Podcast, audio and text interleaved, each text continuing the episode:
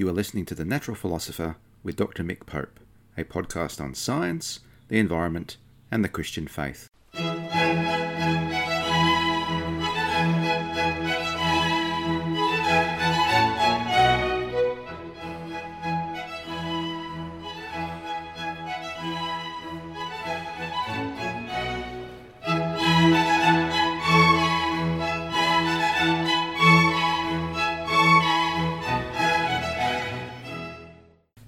Podcast is written and produced on the lands of the Wurundjeri people of the Kulin Nation, and I pay my respects to elders past, present, and emerging of all Aboriginal and Torres Strait Islander nations, acknowledging that sovereignty has never been ceded, it always was and always will be Aboriginal land. Welcome to another episode of The Natural Philosopher with me and Dr. Mick Pope. This episode is entitled Being a Beast for World Environment Day. June 5th, just a couple of days ago as I record this, was World Environment Day. This is a United Nations Day that has been marked since 1974 to address pressing environmental issues. The theme varies from year to year, but in this episode, I'm not engaging with this year's theme of ecosystem restoration at all, which is not to say that I don't think that it's important and no doubt would make a worthy episode for another time. Instead, I want to link uh, the general concept of World Environment Day with a book that I've been reading of late and enjoying and want to recommend to you. And as the title of the episode suggests, that book is Being a Beast Adventures Across the Species Divide by Charles Foster, published by Metropolitan Books in 2016, and I have a nice hardback edition of that. Foster is an English writer, traveller, although during COVID few of us are, veterinarian, taxidermist, barrister, and philosopher. Now there's quite a combination, and he's the author of several books. Uh, one coming out very soon, I believe, so I'll have to get my hands on that. But before getting into the book, first the link between World Environment Day, the book, and a Christian podcast like mine. Now, being a UN day brings some degree of suspicion from some Christians. In speaking about the book of Revelation, as I often do, I am reminded how certain Christians map the UN, or whatever political body they do not like, onto the image of the beast in the book of Revelation. Now, this is absurd textually. Historically, when we think about the setting of the Roman Empire, and I think theologically as well, it's a misfire. We project this idea onto bodies that we are suspicious of, and a good number of people in general, and specifically conservative Christians, are suspicious about the UN. Now, for all its imperfections, the UN has a number of worthwhile institutions and activities, and I would think that World Environment Day counted as a worthwhile activity of the UN.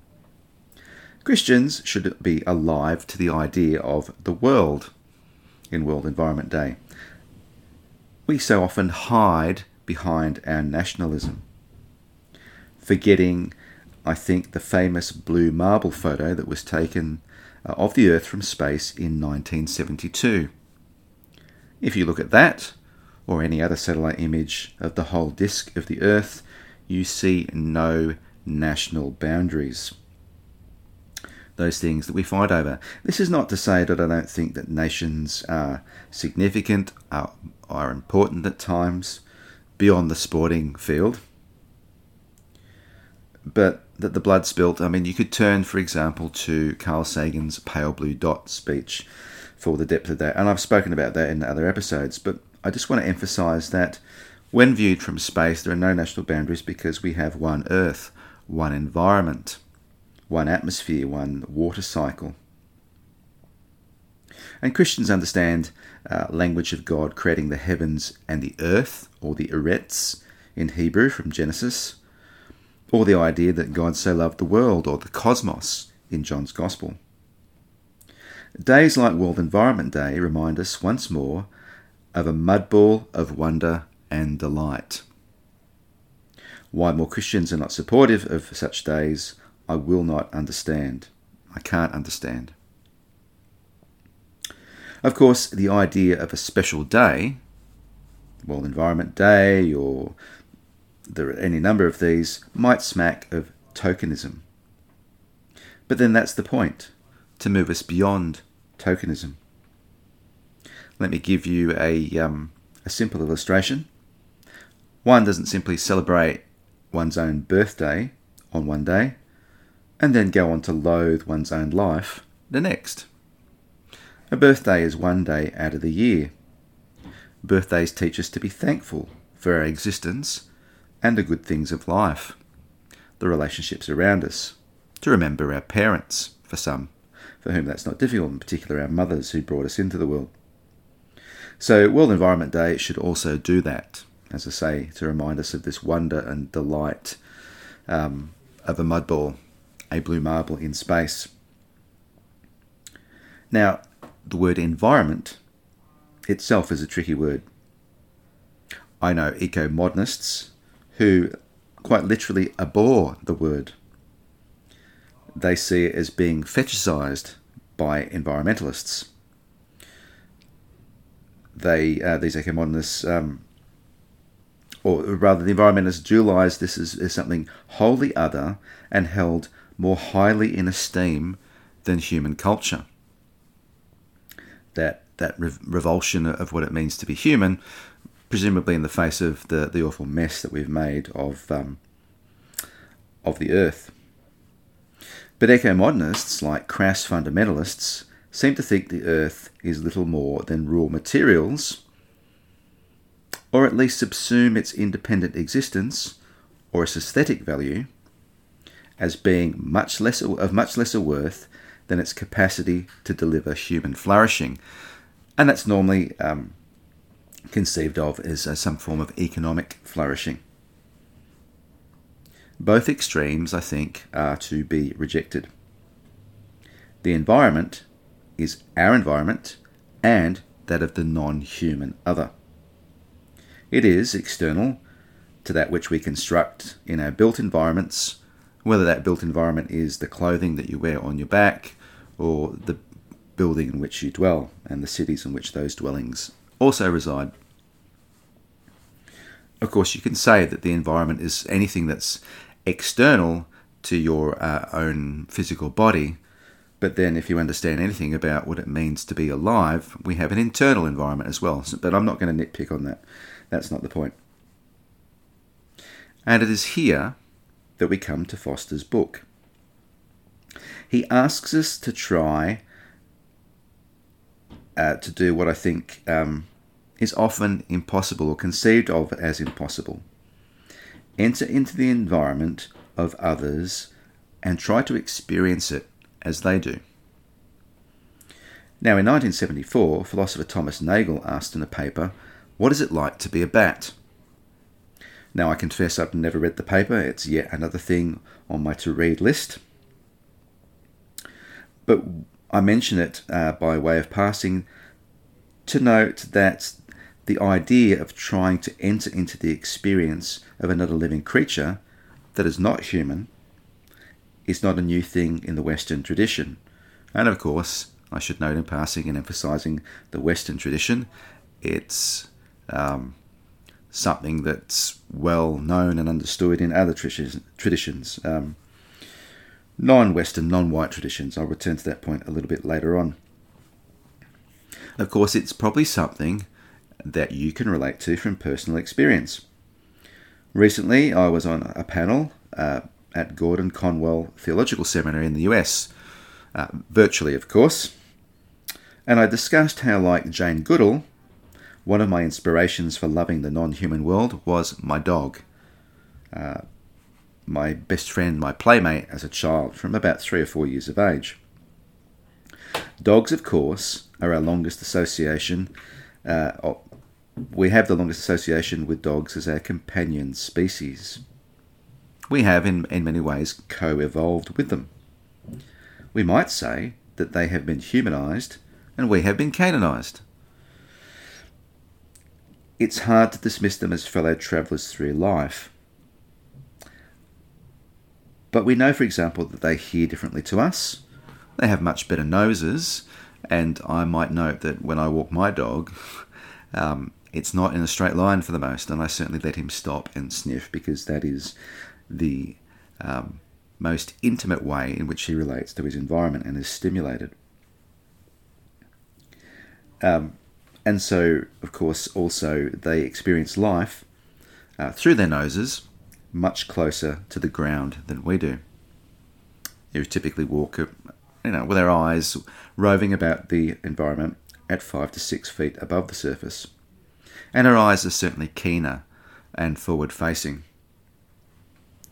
Sense makes for a very different experience of the world, which is kind of one of the key points, I think, in Foster's book. What he does is to take animals in increasing distance from human experience. Though dogs would be easy in a way, they're certainly the most familiar. And he does so in um, an interesting kind of way by relating them or matching them to the four elements of matter earth, water, fire, and air. These beasts are badger, otter, fox, which is the one he relates to fire, red deer, and swifts, which um, he identifies as being associated with air quite obviously, but also the ones that are, if you like, furthest from human experience. Certainly, if you think about brain structure, birds are literally bird brained, but I don't mean that in a condescending fashion and they fly. As a philosopher, he has read Nagel and quote uh, refers to him in the book. He can ponder the philosophical issues behind trying to get uh, to whether or not animals are conscious. He seems, I think, to re- re- dismiss reductionism, for which consciousness is a problem. Likewise, neuroscience is of some value as well, but as I noted earlier, um, or hinted at, knowing the neurological architecture is not enough. Some animals have quite different brains but exhibit complex behaviours nonetheless. Corvids, like the blue jay, are, well, bird brained. And the brain structure is, is nothing like that of the human being, yet they appear to use deception. And more than that, the deception appears to be based on a theory of mind uh, just briefly, though this is not in my notes, but I'm fairly familiar enough with this, is that blue jays um, cache seeds in the ground. And there's been some rigorous experiments done with this that if they cache their favourite seed and then know they're being watched by another blue jay and they have stolen another blue jay's seeds cache beforehand, they will recache the seeds later on. In other words, what they can do is take the past recollection of their own act of thievery and project it on to another individual. That, it would seem to me, requires a theory of mind. So it's, it's not about philosophy per se, and it's not about neuroscience. Instead, the theme of the book is that Foster seeks to become a beast by trying to live like a beast. He enters into their environment in order to more properly empathize with their experience as the other. So he, quote, sat naked and shivering on a moorland, watching the clouds break. I swam into the dark holes of the East Lyn River where the eels lie. I dug a hole in the Welsh hillside and I lived in it. I lay by the side of a big road, outraged by the headlights, feeling the pavement shudder beneath me as the trucks went past. All of this was an attempt to prove Wittgenstein wrong, who claimed that if a lion could speak, we wouldn't understand a word he was saying, as its world is massively different from ours. So, was he successful? Well, I think in part. And that's ultimately why I'm reviewing the book, not to um, suggest that the argument fails, but to argue that it succeeds in a quirky sort of way um, as far as this kind of attempt, I think, can. I won't review every chapter in what follows, but just give a sense of the kind of experiences Foster has in the environment of others. One thing worth saying is that it's a kind of an uncomfortable book to read. What do I mean by that? Well, in the chapter on badgers, we find Foster living in the ground. My instant claustrophobia kicked in, to say nothing of the fear of cave ins. And thankfully, it wasn't a full on burrow. He certainly wasn't uh, using an old uh, badger sett. It was more of a scrape covered in branches and bracken, which mostly kept out the wet and some of the cold. He ate worms. You'd think from watching lots of Bear Grylls this would have been okay to read for me, but no. The descriptions are reasonably vivid. Worm slime is a thing, and Foster can tell you a thing or two about it. There's a fair bit of being exposed as well. As a badger, the lack of fur is made up for by a tweed coat that he wears. I'm not altogether sure he was warm enough. As an otter, he wore a wetsuit. Now, Foster tries to convince the reader that this is more otter and not less otter like than going naked, but I'm not buying it. It highlights the gap between us. Lightly haired skin for the African savannah might mean it's smarter to wear the wetsuit, but it reminds us that the environment we enter needs something extra. This is, after all, what makes us human, and that is different to, and perhaps more than, otter and badger. They are also at the same time beyond us in their lack of need for this extra kind of coverage. And uh, I'll go on to talk more about the book in the second half of the program.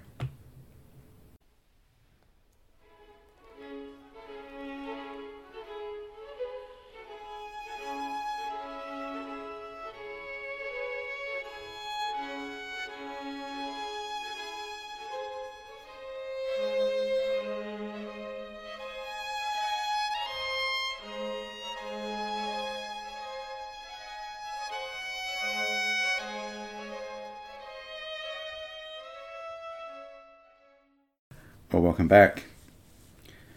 In the first half of the program, we just dug into the meat of the book, um, being a beast. So, let's move on. Moving to foxes, then, we find that that was his childhood fascination. And in trying to become one with the fox, Foster is accosted by a police officer in trying to observe the world from ankle level, sleeping under the rhododendrons, he is told to bugger off home, sir. And no one likes to be on the wrong side of the law, and police, it seems, uniformly lack humour and imagination on the beat when Foster simply states, I'm trying to be a fox. Not exactly illegal, but functionally so. Perhaps more unpleasant than uh, being in the cold and the wet, running into the law. Of course, any good nature book should have worthy memorial prose. It's in how well these books are written, how they bring imaginatively and lyrically to life the experiences of the author to translate some of the sense of beauty or wonder or discomfort or disgustingness of taste, as I indicated earlier, of some of the food that's eaten. I've chosen two, two quotes. Um, as the cliche goes, from the ridiculous to the divine, or the sublime, I think, yeah, is the quote, sorry. Uh, and in the first one, Foster's quirky sense of humour comes out a little bit. When writing on otters, he says, Spraint's a merry speciality. Its professors shamble happily along riverbanks with their clipboards, charting, extrapolating, and eating cheese and pickle sandwiches. But it's vain Shit just won't bear the scientific edifices we purport to build on it. You can't reconstruct my life from stools. Dung is good for some things, though. So, in a section, obviously, when it, when it comes to, to, to wildlife, from, from trackers to um, biologists and others, uh, a lot of time is spent with, with stools, with scat. Um, and that's a rather uh, colourful way of describing um, his experience with um, with Otter Spraint. And he does talk a little bit about sprainting himself. I'll save you that. But he does write a little bit later. I gave the children a little lecture on sprainting, then sent them off up the valley. Spraint, I said, but don't fall in and be back for supper. I can honestly say that I've never said that to my own child. Not, of course, um, that we live in a place where I'd send him off outside of the home to begin with, but neither to um, give him the instructions to defecate wherever he saw fit. Nonetheless, it was appropriate in the context of the book, so thank you very much, Charles, for that.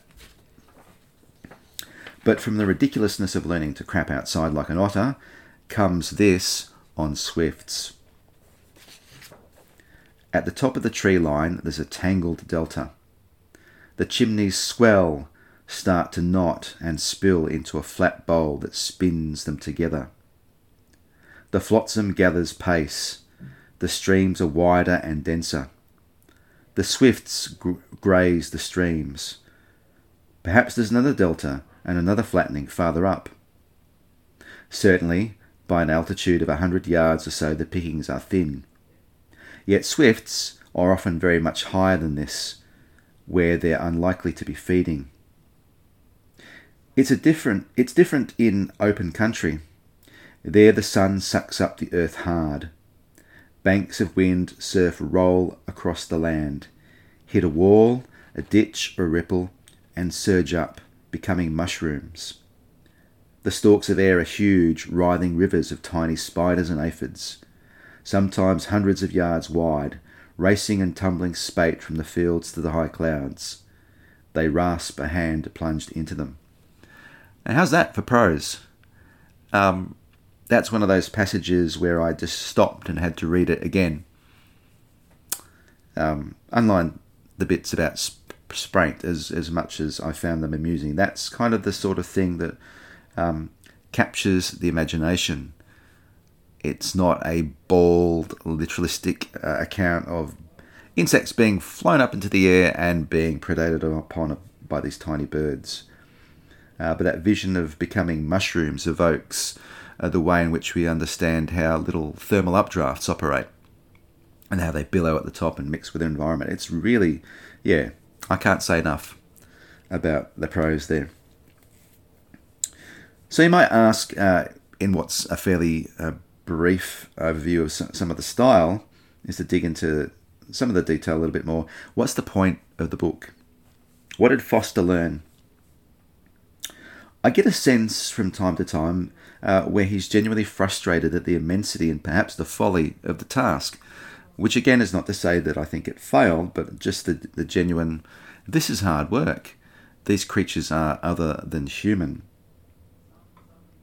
There's genuine, a real genuine attempt, and at, at times I'm quite amazed by his patience to simply sit or lay, slow down, and risk utter boredom to leave the human world behind to try and imaginatively, as other creatures do, just sit there and think the thoughts of, of animals.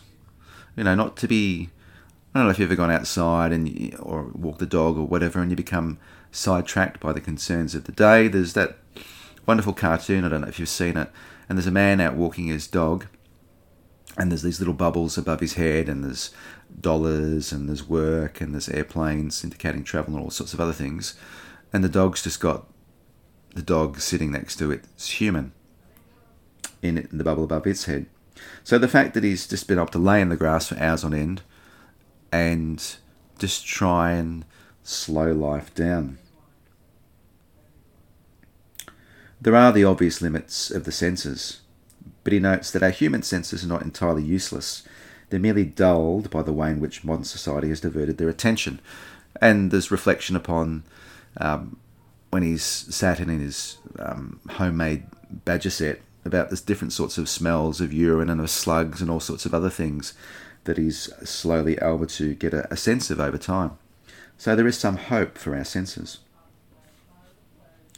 It's probably worth noting at this point too uh, the shamanistic nature of what he's attempting to transform oneself into another animal, and it's um, if you go in the back of the book and look up the word shaman, you'll see a number of references. There's a reflection upon the um, almost supernatural task of this.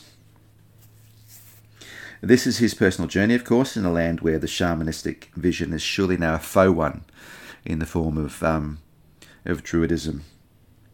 Written in Australia, of course, an Aboriginal perspective would have been essential. And I'm not saying that this is simply a white man's folly, uh, but the path back as it were, is highly contextual. And in other places, in other times, he'd have had some teachers who could have added a great deal of value. So if I were to attempt this kind of thing, then I have places to go and people to speak to. Uh, it's certainly an attempt to shed some anthropocentrism. Uh, there's a few references to the Bible dotted throughout the book, which I found quite interesting. And he identifies, or I think misidentifies, Genesis 1 with colonialism. I say misidentifies, uh, but of course, it's a common error that has warped the text out of place. But I refuse to abandon it merely because it has been repeatedly abused. It's certainly true, however, as he writes, that, quote, you can go straight from Genesis 1 to the Monsanto boardroom, end quote. And glyphosate has been implicated in cancers, liver and kidney damage, and developmental issues, just to name a few, even if it has been a useful herbicide. In moving beyond the anthropocentric, he identifies his own attachment to it, the comforts of being human. Yet I don't think he's established that different um, or that he is not established that different is just different without being better or superior. And he pulls out the Noble Savage riff, which I think is unfortunate, in trying to describe the journey to the other.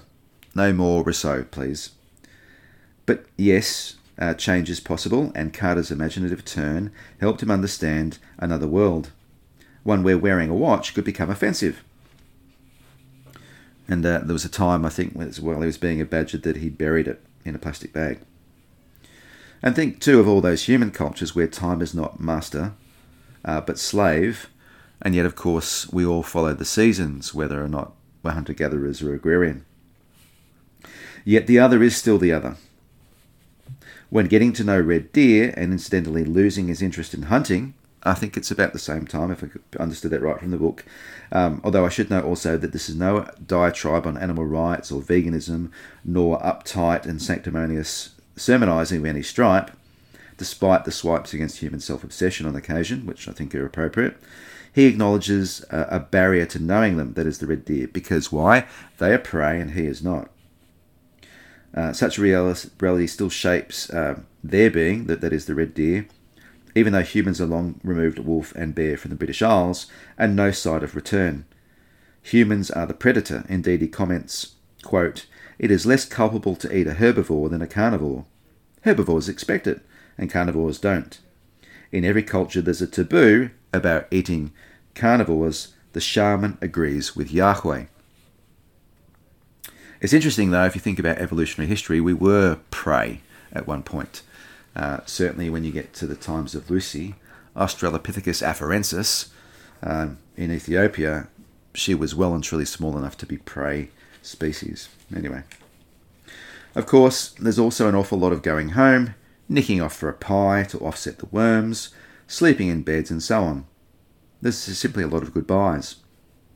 While foxes help Carter see another side of London, you can't crawl about at ankle height among rotting food in bins that their stomachs won't digest forever. But Carter funnily insists that he has more in common with a fox than a fundamentalist from Alabama. Perhaps in sharing the world, uh, sharing the world in his experiences, but in terms of mind, hope, and dreams, I'm afraid not. Now, taxonomy might not be the be all and end all of frontiers, but fox human hybrids are the things of human dreams and Japanese literature. What they illustrate, I'll leave to the various stories themselves. You can, however, mate an English philosopher with an American Baptist if you want to, so it's mere trickery to deny reproduction means nothing from a biological perspective. So, not artificial boundaries, merely ones that perhaps need to be transcended in more imaginative ways, as Carter has attempted to do, somewhat successfully. But the Hebrews, the authors of the, the Hebrew Bible, did a little bit too.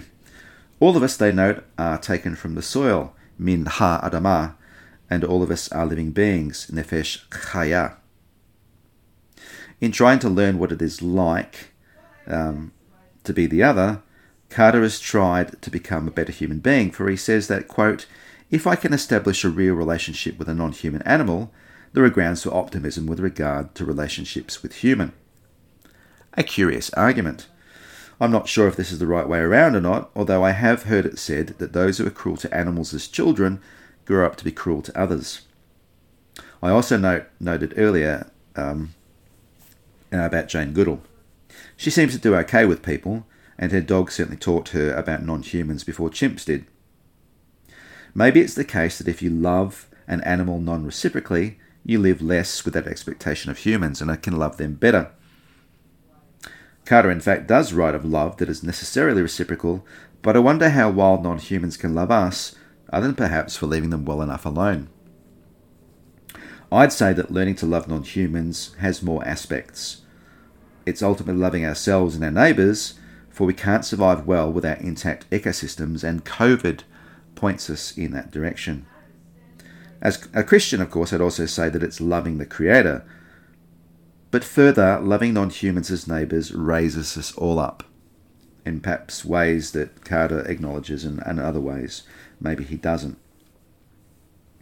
Ultimately, despite our differences in senses, we share one environment, a global one, with a good many other creatures. Some of them have no minds to know at all. Um, for some, it's hard to know how to love them the parasite, the parasitical host, such as the mosquito. It's a big uh, task, but Carter has done an imaginative, valuable, if not colourful, scatological, and messy service in opening up. It's a book I can well recommend for those who, for whom the environment is a concern beyond just one day of the year. So, anyway, that's my review or brief interactions with Being a Beast Adventures Across the Species Divide by Charles Foster, 2016, and uh, relating that to a brief reflection upon the value of World Environment Day. So, if you're new to this podcast, thank you for listening. If you're a regular listener, thank you once more for listening. And to all of you, uh, God bless. You have been listening to The Natural Philosopher. This podcast was written and produced by Mick Pope. The theme music is from Antonio Vivaldi's Four Seasons, conducted by John Harrison with the Wichita State University Chamber Players, and downloaded from the Free Music Archive. You can subscribe to this podcast on Podbean, Apple and Google Podcasts, and Spotify. You can also like and comment on my Facebook page, Mick Pope, Natural Philosopher.